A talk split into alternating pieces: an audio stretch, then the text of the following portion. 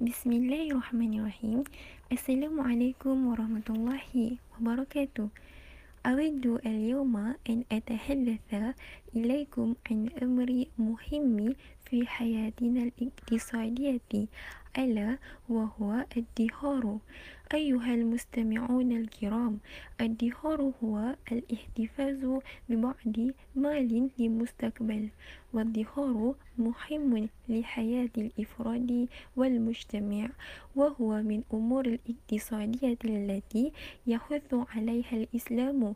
فقد قال تعالى في كتاب الكريم تزرعون سبع سنين دابا فما خسدتم فذروا في سنبله إلا قليلا مما تأكلون. سورة يوسف آية سبعة وأربعون. يقول المفسرون في تفسير هذه الآية أن يوسف عليه السلام طلب من أهل مصر ادخار الطعام وأكله بقدر الحاجة وقد حث الإسلام على الادخار لما فيه من فوائد كثيرة منها تحسين المعيشة وضمان المستقبل. لذلك علينا أن ندخر لمستقبلنا ونبتعد عن البخل وعدم أداء الزكاة.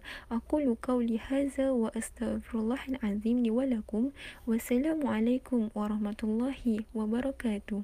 شكرا.